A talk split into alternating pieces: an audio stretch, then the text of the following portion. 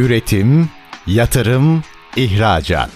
Üreten Türkiye'nin radyosu Endüstri Radyo sizin bulunduğunuz her yerde. Endüstri Radyo'yu arabada, bilgisayarda ve cep telefonunuzdan her yerde dinleyebilirsiniz.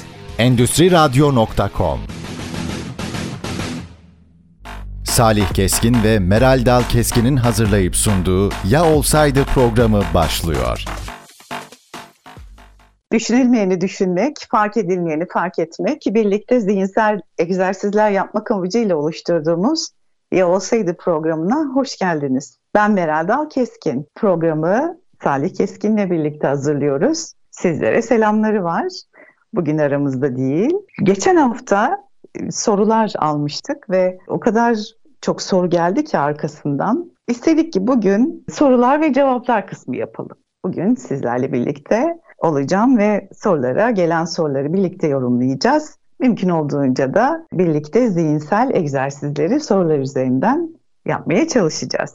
Ne yapmıştık geçen bölümde ve hangi soruya cevap vermiştik?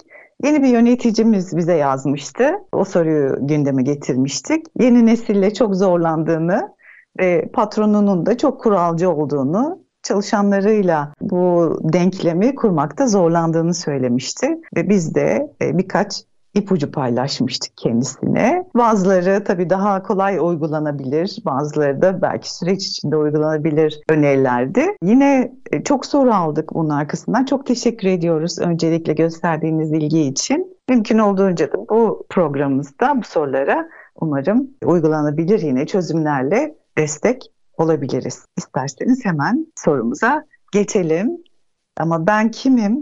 Tabii bizi yeni dinleyenler açısından da bunu paylaşmak isterim. Ben uzun yıllar kurumsal hayatta hem satış sektöründen gelerek bireysel satıcı e, oldum. Yöneticilik yaptım uzun yıllar. Şu anda da aktif şekilde profesyonel e, koçluk yapıyorum. Kurumsal anlamda yöneticilere, orta düzey ve üst düzeylere koçluk uygulamaları gerçekleştiriyorum. Yanı sıra mentörlük yapıyorum ve e, danışmanlık yapıyorum. Bu çerçeveden soruları cevaplandırıyor olacağım sizlerle. Gelelim sorumuza. Diyor ki bir dinleyicimiz, ben deneyimli bir yöneticiyim ve e, potansiyelimin yüksek olduğunu biliyorum. Bunu da iş yerinde göstermeye çalışıyorum ama yine de kariyer basamaklarında yükselmek için ilk tercih edilenler arasında değilim. Ne tavsiye edersiniz? Şimdi kariyerle ilgili çok sizlerden soru geldi. Bu soruyu çekip yorumlayalım istedim. Tabii hepimizin aslında içinde bulunduğu durumlardan bir tanesi. Güçlü yanlarımız olduğunu düşünüyoruz, potansiyelimizin yüksek olduğunu düşünüyoruz ama acaba bunu ne kadar diğerlerini gösteriyoruz? Bunun arkasında nelere bakmak gerekir? Gelin buradan başlayalım. Şimdi yine duygusal zeka diyeceğiz. Geçmiş programlarımızı da takip ettiyseniz eğer bir şekilde buraya link koyuyoruz. Şimdi kendini bilmek çok önemli ve bu da tabii ki duygusal zeka ile çok alakalı. Hatta hani bu konuda kendini geliştirmek isteyenler için birçok yazarın, birçok duygusal zeka ile ilgili kitapları var, öneririz. E, hani Goleman çok önde olan bir isimdir. Şimdi onunla birlikte çalışan da Mayer var. Mayer bir yazısında demiş ki kişisel zekaya sahip insanların kendini anlamayı ve kim olduklarını bilmeyi başaran kişi olarak tanımlıyor. Doğal olarak bu kişiler kendi sınırlarını ve eksikliklerini de en iyi şekilde tartan insanlar oluyor. Ve tabii ki kendini de çözen insanlar başkalarını da doğru okuyabiliyorlar. Hatta burada sizi bir koç olarak 2500 yıllık bir yolculuğa da çıkarmak isterim. 2500 yıl öncesinde şu an UNESCO'nun Dünya Miraslar listesinde yer alan e, Delphi'de bir tapınak var. İsmi Apollon Tapınağı.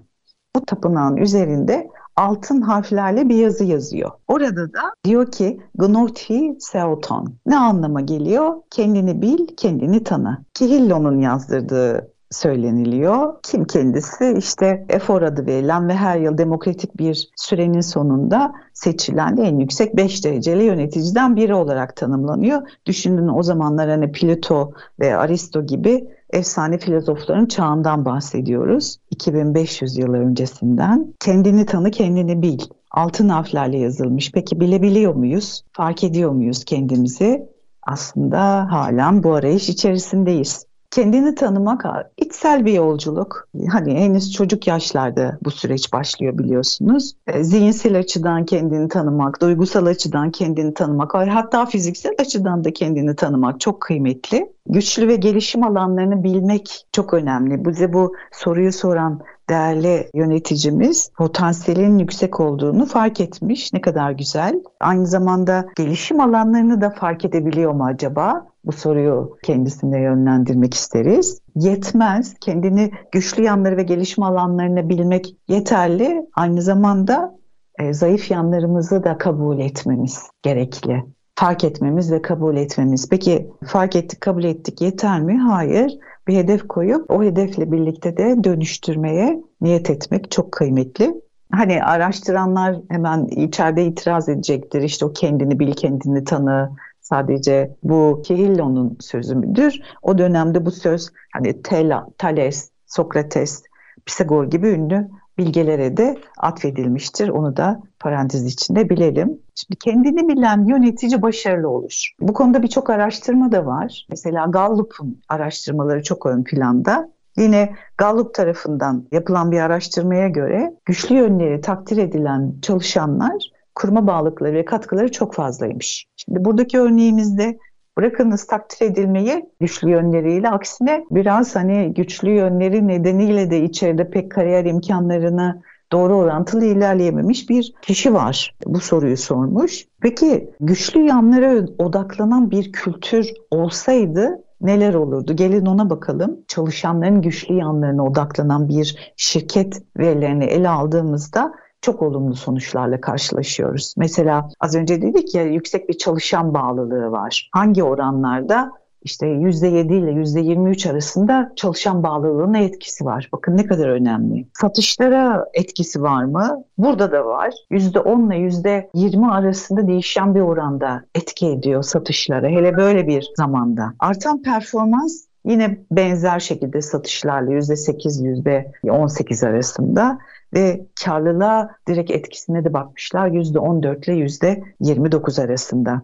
Demek ki aslında bu gibi güçlü yanları olan, potansiyeli olan yöneticilerimizi, çalışanlarımızı içeride tutan bir kültür oluşturabilirsek karlılığımızı da yüzde otuzlara varan oranla sırf bu nedenle etkileyebiliyoruz. Sevgili patronlarımıza dokundurmak istiyorum üst düzey yöneticilerimiz. Güçlü yanlar çok kıymetli. Peki benim bir de yazım var güçlü yanlarla ilgili. O da çok LinkedIn'de özellikle dikkate alınmıştı ve o konuda da çok arka planda çok soru geldi. Benim tecrübelerimin bana kazandığı ve çok da dikkat edilmeyen bir konuya dikkatinizi çekmek istiyorum bu soruyla birlikte. Çokların gölgesi muhakkak bir yerlerde engel olarak karşınıza çıkabilir. Bu ne demek? Güçlü olduğunuz yönleri lütfen bakınız. Belki de sizi durduran şey güçlü yanlarınızdır. Hatta güçlü yanlarınızın aşırı güçlü olmasıdır ve sizin onu nasıl kullanacağınızı bilememiş, bilemiyor olmanızdır. Hiç böyle baktınız mı bilmiyorum. Örneğin belki de bu yöneticimizin ikna yeteneği çok kuvvetlidir. Belki de çok kuvvetli bir planlama yeteneği vardır. Şimdi diyeceksiniz ki hani bunlar nasıl bizim başımıza sorun olabilir? Ben diyorum ki işte kontrolsüz güçleyen güç değildir. Nasıl sorun yol açabilir. Belki de e, hem iş hem sosyal hayatınızda herkesi ikna edilmesi gereken bir birey olarak görüyorsunuzdur. Belki de çok konuşuyorsunuzdur ama farkında değilsinizdir. Belki de çok konuştuğunuz için az dinliyorsunuzdur ve insanların sizden uzaklaşmasına, bilgi saklamalarına sebep oluyorsunuzdur. Belki de hep haklı çıkan sizsinizdir. Biraz daha yöneticilik vasıflarınızı ön plana alıyorsunuzdur. Haklı çıkma isteğiniz vardır ve haklısınızdır da. Ancak sürekli başrolde olmayı istiyorsunuzdur belki de. Sahneyi kaplıyorsunuzdur ama acaba gönüllerin kazanını olma fırsatını kaçırıyor olabilir misiniz? Bu soruyu soran sevgili yöneticimiz belki biraz burada keyif kaçıran sorular soruyoruz ortada. Ama yine de hem sizinle birlikte bu soruyu soran tüm çalışanlara da gelmiş oluyor bu sorular ne yapıyoruz? İşte bu gönüllerin kazananı olma fırsatı. Belki de vahim tarafı da bunun böyle olabileceğinin farkında bile olmamamızdır. Yine belki arkanızdan bunları konuşuyorlardır ama gerçeği sizin yüzünüze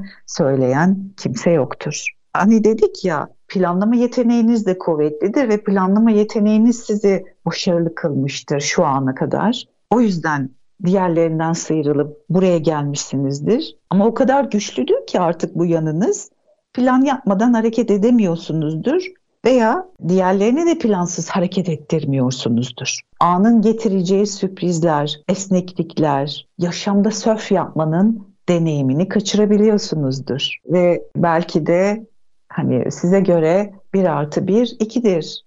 Bir artı birin ikiden farklı olabileceğini düşünmüyorsunuzdur. Yaşamda sörf yapmanın deneyimi dedik. Bu çok önemli. Esneklik, değişime karşı hazırlıklı olmak, duygusal dayanıklılık, tüm bu kavramlar çok çok önemli. Bunun içinde her şey sizin istediğiniz planlara göre gitmiyor olabilir. Kariyer planlarınız da öyle. Şu ana kadar sizin getirdiğiniz, sizi getiren şeyler bugünden yarına götürmeyebilir. O zaman ne yapmamız gerekiyor? İşte bir de bu kadar güçlü yanlarınız varsa, bu güçlü yanları kaldıramayacak olan insanlarla da çalışıyorsanız tehdit olarak algılıyor olabilirler ve sizi baskılıyor olabilirler. Bu da sizin kariyer hedeflerinizi ve yapmak istediğiniz planın, eylemlerin önünü keserek motivasyonunuzun düşmesine sebep oluyor olabilir. Ben güçlü yanları çok önemsiyorum aynı sizin gibi. Güçlü yanlara yatırım yapmak çok kıymetli. Çünkü yine araştırma gösterilmiş. Zayıf yanlara yapılan eğitim çalışmalarıyla güçlü yanlara yapılan eğitim çalışmalarında güçlü yanlara yapılan eğitim çalışmalarının daha çok etkisi olduğu fark edilmiş zayıf yanları geliştirmek için yapılan eğitim çalışmalarındaki artış sınırlı kalmış. E, öyle olunca ne oluyor? Güçlü yanlarınızı kullanan bir iş yapıyorsanız işiniz arasında farklı bir duygusal bağ oluşuyor işin daha farklı bir anlamı var. Daha cesur olabiliyorsunuz. Kendinize daha güveniniz yüksek olabiliyor ve hani böyle challenge deniyor duymuşsunuzdur meydan okuma okuma. Bunu yaratabiliyorsunuz ve diğerlerinden daha fazla fark yaratmanız mümkün oluyor. Bir de yeni bir ölçüm vereceğim. Çok hoşuma gidiyor bu rakamlar. İnanıyorum ki siz de seviyorsunuz. Bu e, güçlü yanlarınızın kullanılmasına izin veren iş yerlerinde çalıştığınızda ölçümlere göre 6 kat daha fazla bağlanıyorsunuz. Ama diyoruz ki güçlü yanlarımız başımıza iş açıyor, ilerleyemiyoruz. Evet, güçlü yanlarınız o kadar güçlü olabilir ki başınıza belki de bu şekilde iş açıyor açıyordur. Peki ne yapacağız? Bunu nasıl farklılaştırabiliriz? İlk önce sizlere tavsiyem Artık bunu çok rahatlıkla bulabilirsiniz. Ben aynı zamanda bir ölçümü değerlendirme uzmanıyım da. Hangi alanlarda güçlü ve hangi alanlarda daha zayıf olduğunuzla ilgili envanterler ve katılınız. Kişilik envanterleri, potansiyel ölçme envanterleri var. Ve burada da acaba başınıza dert olabilecek, şu an bu derdi yaratan hangi güçlü yanlarınız var ve hangi seviyede bunu kullanıyorsunuz ilk önce bunu netleşmeniz çok kıymetli. Ve tabii ki stratejik düşünmek ve davranmanın da çok önemi var. Şimdi zaman o kadar hızlı ilerliyor ki ara zamanımız geldi. Kısa bir aradan sonra tekrar bu konuya devam edeceğiz. Üretim, yatırım, ihracat. Üreten Türkiye'nin radyosu Endüstri Radyo sizin bulunduğunuz her yerde. Endüstri Radyo'yu arabada, bilgisayarda ve cep telefonunuzdan her yerde dinleyebilirsiniz. Endüstri Radyo.com Kısa bir aradan sonra birlikteyiz. Bir yöneticimizin sorusunu cevaplandırıyoruz güçlü yanlarla alakalı. Potansiyeli yüksek olduğu için iş yerinde kariyer basamaklarını ilerleyemeyen bir yönetici sorusuydu. Farklı bulduğumuz için bugün bu soruyu cevaplandıralım dedik ve dedik ki hangi yönleriniz güçlü, hangi yönleriniz gelişim alanlarına dahil, hani bir yandan da zayıf yanları olarak tanımlanıyor. Bunları bir profesyonel anlamda envanterlerle tespit edebilirsiniz. Aynı zamanda geri bildirimler alabilirsiniz. Geri bildirime açık olmanız çok kıymetli. Sizi tanıyan ya da daha az tanıyan kişilere de gidip dışarıdan nasıl göründüğünüzü sorabilirsiniz. Dedik ki aradan önce stratejik düşünün ve e, davranın. Çünkü çalıştığınız veya bulunduğunuz ortam, kültür çok çok önemli. Bunu da okuyabilmeniz yönetici olarak çok kıymetli olacaktır. Ve bu kişilere uygun davranış modelleri acaba geliştirebiliyor musunuz? Bu sizin ilk eylem adımınız olmalı. Yani yine kendini bilmeniz, kendinizi tanımanız, kendinizi fark etmeniz ve hem güçlü yanlarınızı hem gelişim alanlarıyla kabul etmeniz bir numarada yer alan şey. Bunu yapabildikten sonra buradaki potansiyelinizi hoyratça kullanmak yerine, açığa çıkartmak yerine içerideki kültürel dengeleri de anlamaya dönük olarak kültürün size alaşağı etmesine izin vermeden bir strateji belirlemeniz çok kıymetli olacaktır. Bilmem bu noktada yeterince açık oldu mu bu soruya.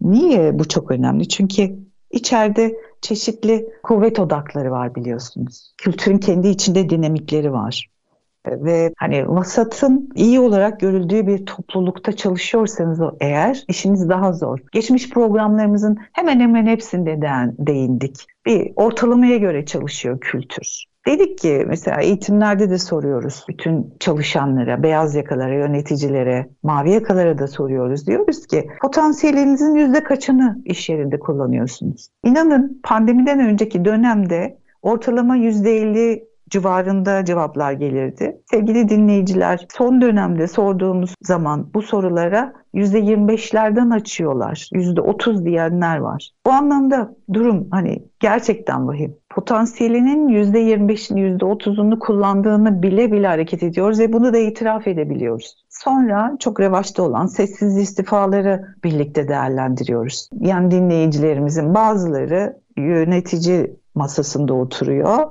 Bazıları diğer masada oturuyor çalışan olarak ve en tepede oturan patronlarımız var. Tüm amacımız da aslında çok da görülmeyen, çok da konuşulmayan konuları ya olsaydı programında gündeme getirmek. Böyle yaraları dokunmak ve birlikte pansuman yapmak, birlikte çare bulmak, çözüm bulmak aslında. Burada da Peter Drucker'ın yine sözü aslında bize çok ışık olur diye düşünüyorum. Bu anlamda da geleceği tahmin etmenin en iyi yolu da onu yaratmaktır. Bu soruyu soran değerli yönetici arkadaşımız çok teşekkür ediyoruz sorunuza. Bayağı bir detaylı da açıkladık ama. Şimdi siz bu açıdan baktığınızda güçlü yanlarınız ne kadar güçlü ve ne kadar onu yönetebiliyorsunuz? Kültüre, dinamiklere göre bir stratejiniz var mı yoksa hoyratça mı kullanıyorsunuz?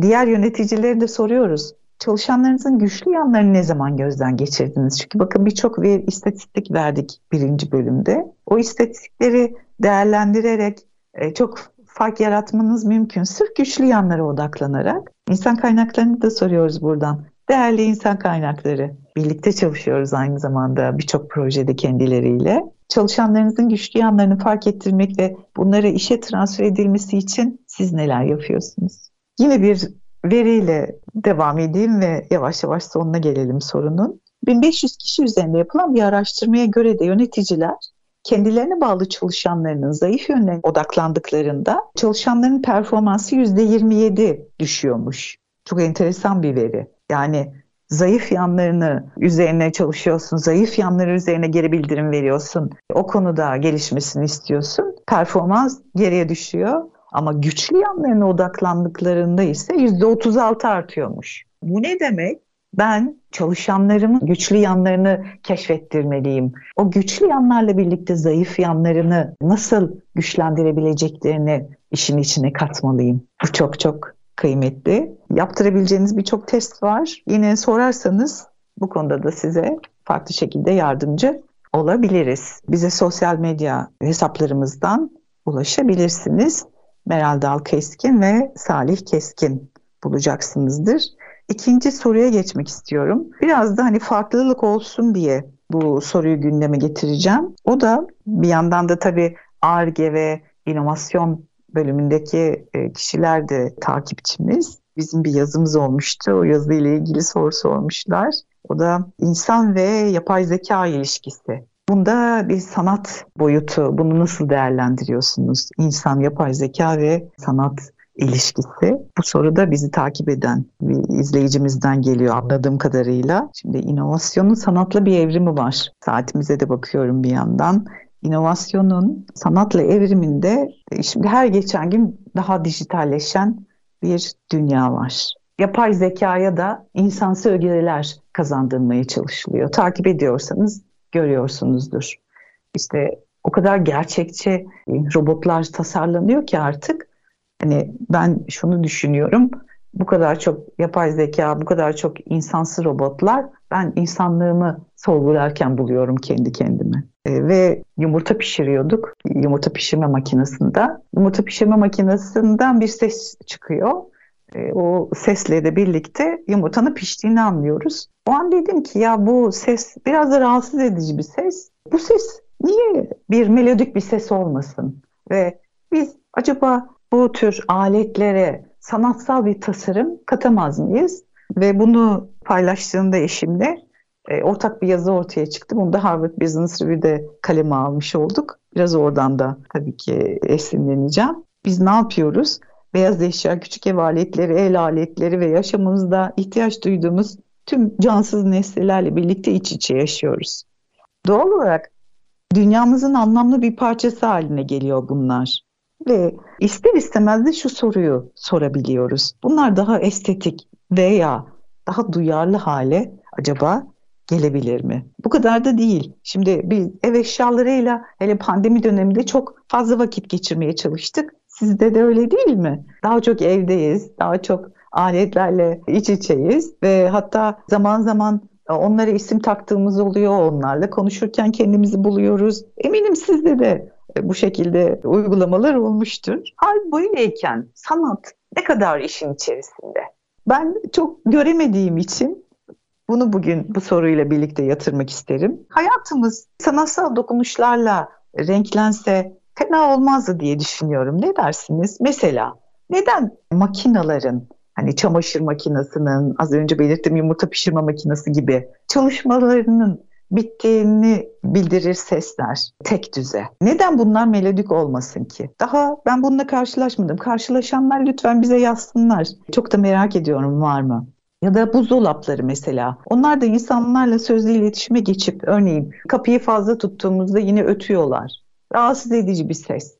O ötmek yerine bize seslense, mesela hani kapıyı açık tuttunuz diye uyarıda bulunsa. Bunlar gerçek olabilir. Peki bunun yanı sıra mesela eşyalarla hayatımızda olan birçok kişiyle geçirdiğimiz zamandan neredeyse daha fazla zaman geçiriyoruz. Durum böyle olunca da onlara yani iletişim dünyamızın içine dahil olmanın sağlayacak incelikler, daha estetik formlar ya da sempatik değerler kazandırmak mümkün olamaz mı? Birlikte deneyelim mi değerli dinleyicilerimiz? Mesela elektrik süpürgeleri hepimizin hayatında var. Elektrik süpürgelerinin çalıştığı e, çalışırken çıkardığı sesten herhalde rahatsız olmayan yoktur.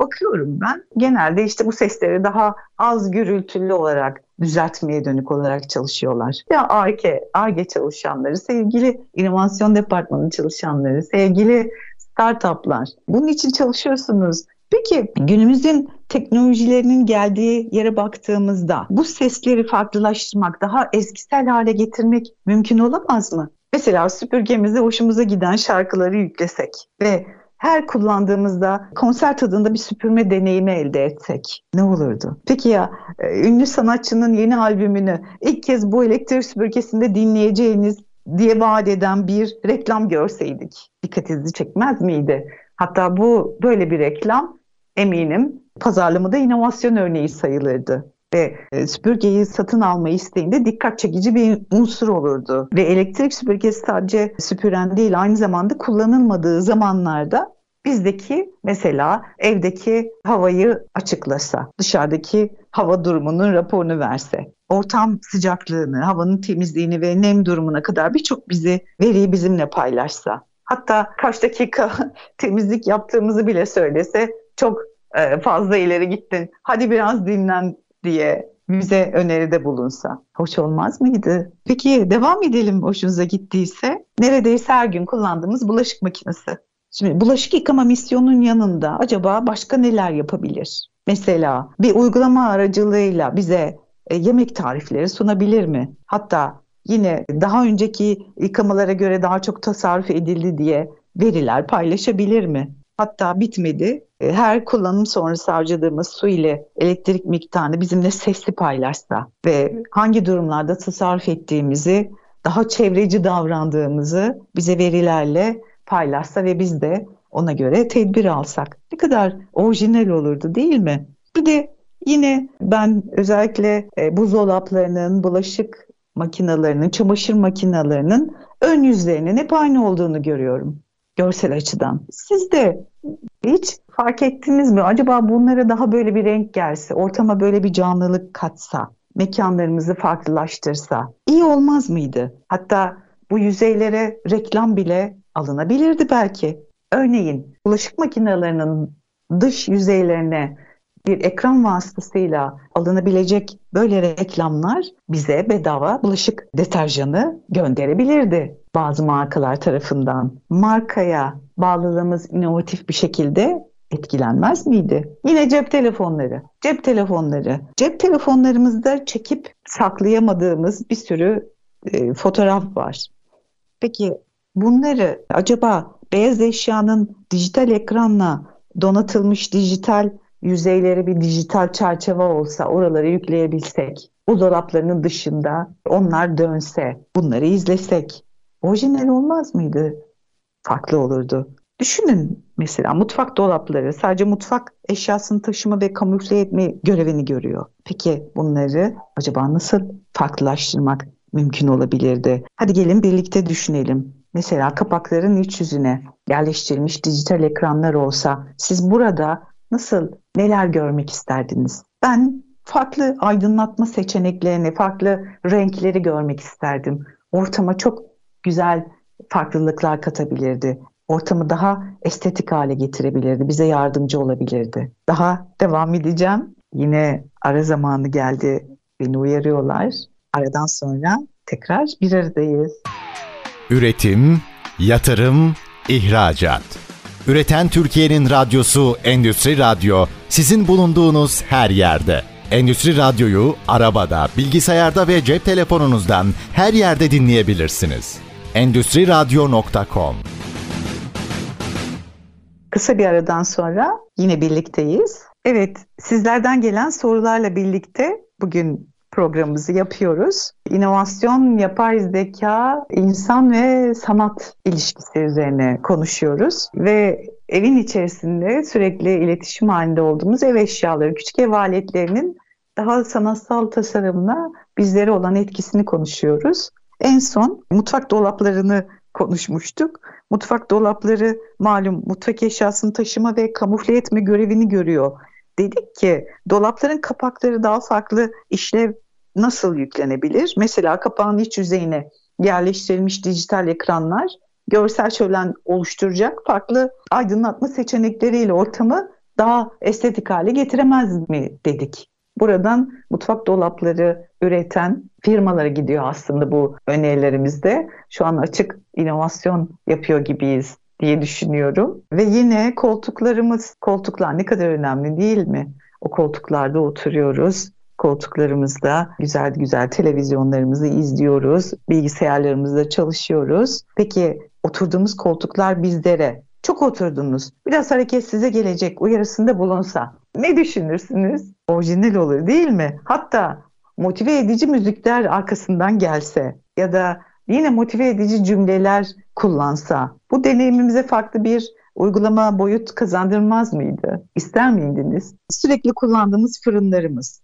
içinde pişen her ne varsa onunla ilgili bilgileri bize daha detaylı mesela sesli olarak paylaşsa. Mesela işte pastanın ya da yemeğin pişmesine e, şu kadar süre kaldı diye seslense ve hatta daha da ileri gitse içindeki koku değerlerinden yola çıkarak bizimle lezzet verilerini paylaşsa nasıl olurdu? Ütüler, bu öneriyi yaptığım birçok kişinin çok hoşuna gitmişti. Ütüler özellikle ütü sevmeyenler için ne yapılabilir? Teşvik edici cümleler kullanabilir ve ütü yapmayı daha eğlenceli bir hale dönüştürebilirler.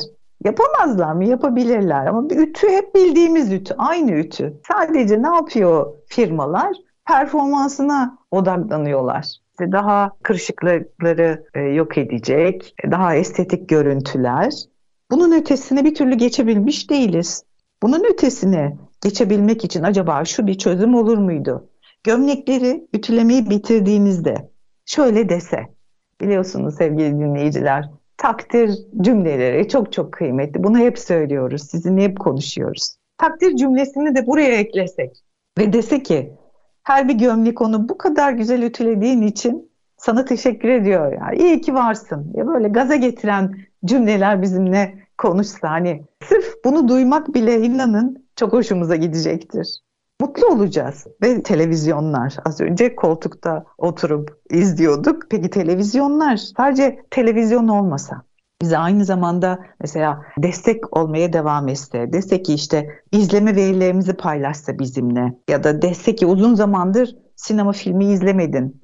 Bu 10. kanalda çok beğeneceğim bir film başlamak üzere dese. Hatta bunu en sevdiğimiz kişinin sesiyle seslense mesela seçme imkanı tanınsa o seslerden biriyle bize seslense tüm bunları. De mesela yine renkler, renkler ne kadar önemli. Bazıları daha çok renk seviyor, bazıları daha sade tasarımlar. Ama hep sade tasarımları seven insanlara göre dizayn edilmiş renkler. Beyaz eşya renkleri mesela, beyaz. Tabii ki griler de başladı. Artık hani böyle beyaz gri kalıbından kurtulmasında zamanı gelmedi mi sizce de? Mesela ünlü sanatçıların eserleriyle dışıları donatılsa, giydirilip çıkartılabilir olsa, yapıştırılıp sökülebilir seçenekler sunsa firmalar bunları satarken ve bu anlamda hani böyle tasarım destek ürünleri geliştirseler, bizleri sunsalar. Velhasıl tabii ki çok örnekleri çoğaltmanız mümkün. Mesela aklınıza neler geliyor şu an? Çok merak ediyorum. Bunları da bizlerle paylaşır mısınız? Hangi eşyaya, hangi sanat dokunuşu eklense bizleri daha çok mutlu eder? Geçmişten günümüze diyoruz ki yani insanın alet ve makinalarla ilişkisinin gelişmesi insanın daha da makinalaşmasına yol açıyor maalesef. Bir filozof şöyle söylemiş. Hala sanat ve bilimin farklı dünyalarda, farklı kompartmanlarda o işlediğini görüyoruz ve çoğu zaman istediğimiz gibi bir araya gelmiyorlar. Çok önemli bir veciz ifade. Bilim, sanatla, alet ve makineler üzerinden buluşmasının sağlanması çok önemli bir aşama. Çünkü sanat yanımız yok olduğu sürece insancılığımızın da yok olmasını bir çivi daha çakıyoruz. Bilmem farkında mıyız? Kaldı ki hani sanatsal detaylar, hayal gücünü takdir etmemize ve sürekli olarak yeni kavramların peşinde koşmamıza ilham veriyor. Dünyaya bakışımızı da bütünsel olarak değiştiriyor ve bu değişime ihtiyacımız var. Değişim çok hızlı bizi ele geçirmiş durumda. Doğal olarak bakın nereden nereye geldik.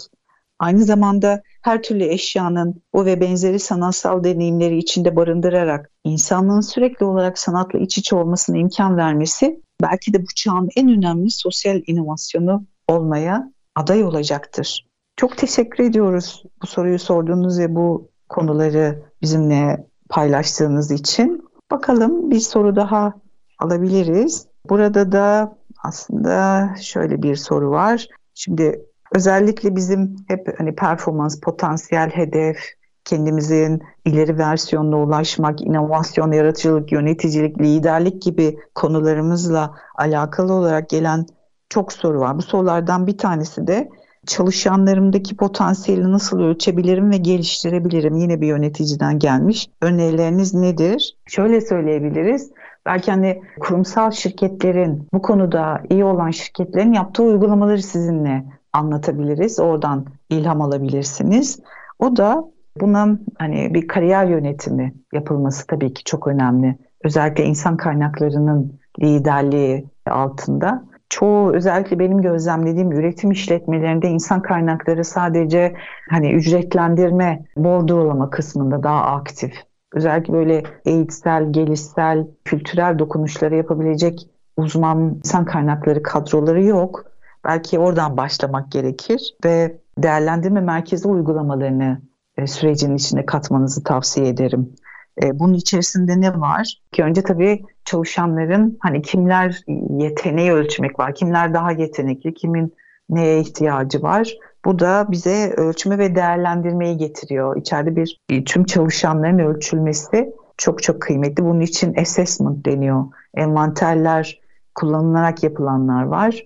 Çeşitli değerlendirme merkezi bakar çalışmaları kullanılarak yapılanlar var. Böylece bir harita çıkartıyorsunuz. Çalışanları bu anlamda e, yetkinliklerine göre sıralayabiliyorsunuz. Bunu yaptıktan sonra bunlar neden çok önemli? Çünkü kimler geleceğin yönetici adayları, kim kimi e, yedekleyecek, kim kimin gelişimi için hangi eğitimleri dizayn etmek gerekir? Bizi ileriye taşıyacak olan hangi arkadaşlarımız, kime daha fazla yatırım yapmak gerekir? Kimler daha zorlanıyor hem bulunduğu pozisyonda hem işte belki de ya da onu kariyer açısından yükselttiğimde belki zorlanacak. Ona şimdiden hazırlanma imkanı sunmam gerekir. Bu noktada bu tür uygulamaları sürecin içine katmanızı ve destek almanızı tavsiye ederim. Bu konuda çalışan birçok uzman şirket var. Yine arka planda yazarsanız size bu konuda da daha nasıl destek olunabileceği konusunda destek yardımcı olabiliriz. Güzel bir soruydu.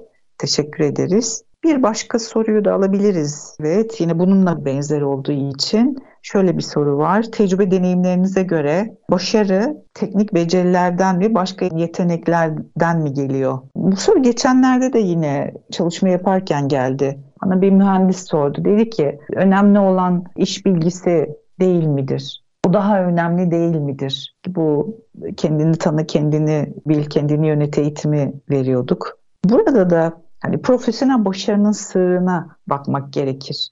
Profesyonel başarının sırrı nedir? İşinizi yapmak için gerekli teknik beceriler tabii ki çok çok kıymetli, çok önemli.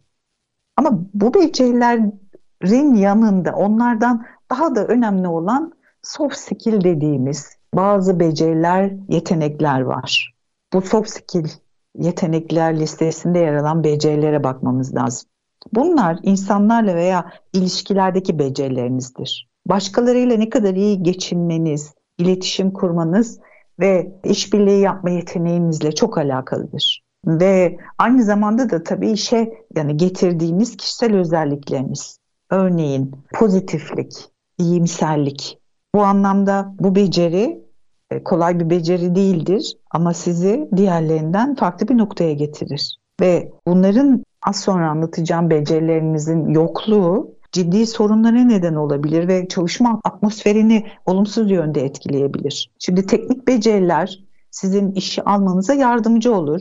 İşi sürdürmenize tabii ki e, yardımcı olacaktır. O konuda iyi olmanız lazım. Yani uzman olmanız lazım. Uzman olduğunuz konuda tabii ki. Ancak yetmiyor. Soft skill, soft beceriler sizin diğerleriyle iyi geçirmenize ve ilerlemenize yardımcı olacak becerilerdir. Bakın kariyer açısından genelde duruyoruz. Hep sorular o yönde. Kariyer noktalarınızı ilerletebilecek olan beceriler diğer becerilerdir. Mesela iletişim becerileri bir numarada. Bu beceriler aynı zamanda patronların da en çok istediği beceriler arasında yer alıyor. Ve tüm zemini kaplıyor biliyor musunuz? İyi iletişim kurmak için peki ben ne yapacağım? Dinlemek çok önemli. Ne kadar karşı tarafı dinliyorsunuz, diğerlerini dinliyorsunuz ve konuşmanın bağlamını ne kadar iyi yorumlayabiliyorsunuz? Kendinizi açıkça ifade edebiliyor musunuz? Diğerlerini ikna edebiliyor musunuz? Beden dilinizi farkında mısınız? Diğerleri beden dilinizle ilgili size acaba nereye koyuyorlar? Beden dilinizi kontrol edebiliyor musunuz? Mesela kitleleri ya da diğerlerini etkileyebilecek şekilde bir sunum stili kullanıyor musunuz? Bunlar güzel sorular cevaplandırılabilecek. Kişilik özellikleriniz aynı zamanda başkalarıyla iletişim kurma şeklinizi de etkiler. Mesela bazı kişiler direkt konuya giriyorlar. Ve özellikle argümanları hani gerçekler üzerine ve mantık çerçevesinde yer alıyor. Ama bazı kişilerde daha e, işbirlikçi ve kendilerine daha m, duygularına da duyarlı bir şekilde bir başlangıç yapılmasını istiyor. E şimdi eğer siz çok direkt giriyorsanız, çok netseniz, hatta bu netliğiniz bazen sertlik olarak algılanıyorsa ama kendisinde daha duyarlı, daha nazik davran bir gidişte girilmesini isteyen kişileri acaba nasıl görünüyorsunuzdur? Yanlış anlamalara yol açılabiliyor, açabiliyor mu acaba? Sizin çok bilgi vermeme isteğiniz, daha seri, net sonuç alma isteğiniz, bilgi ihtiyacı duyan kişilerde acaba nasıl bir zorluğa yol açabiliyor? Sizi nereye koyuyorlar? İşte bunları kişilik testleriyle ortaya çıkarabilirsiniz. Her yerden ulaşmanız mümkün artık. Hani şirketinizden beklemeden bireysel olarak da bunlara ulaşabilirsiniz. Yine kendini tanı, kendini fark et. 2400 yıl önce yazılmış altın harflerle.